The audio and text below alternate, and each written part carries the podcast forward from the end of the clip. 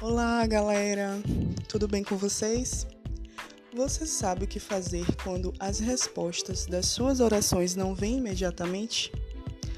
Pois hoje nós vamos aprender três princípios básicos sobre o que fazer quando as respostas estão demorando muito das nossas orações.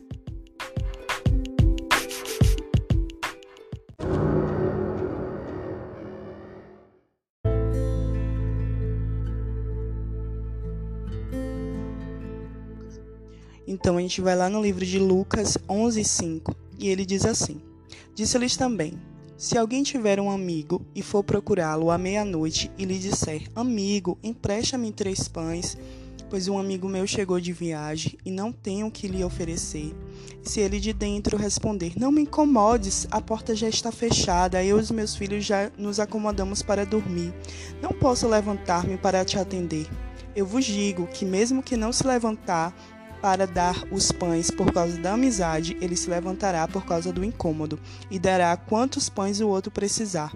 Por isso eu vos digo: pedi e vos será dado, buscai e achareis, batei e a porta vos será aberta. Pois todo o que pede, recebe, quem busca, acha, e ao que bate a porta será aberta. Então, galera, o amigo nessa parábola, ele não queria sair da cama para dar três pães ao seu vizinho ele tenta negar, mas uma vez que o vizinho não desiste e continua batendo a porta persistentemente, o amigo finalmente sai da cama e atende o pedido. Contudo, o resultado final é uma resposta demorada.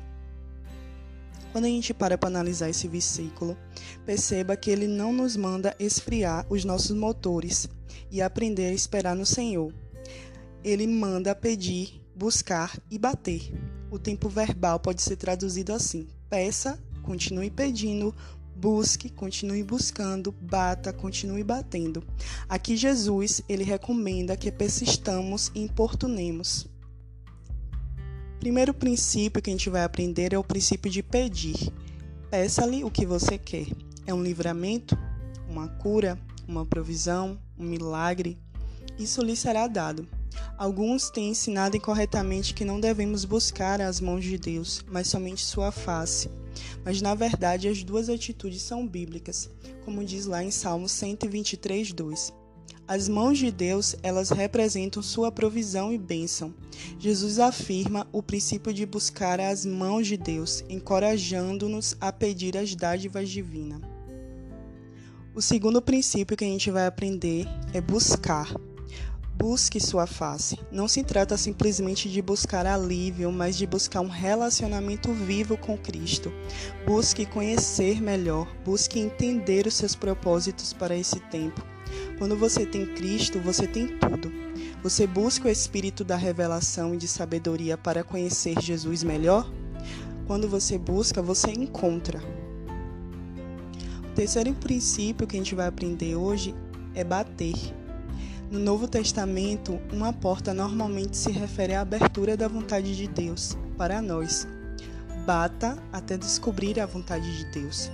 Você anseia por conhecer os limites que Deus quer que você supere hoje? Se você anseia, não pare de bater, porque a porta lhe será aberta.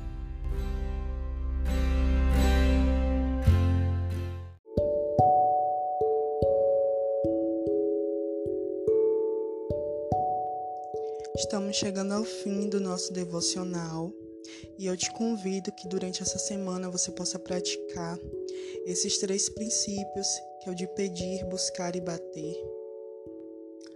E que Deus abençoe grandemente a sua vida.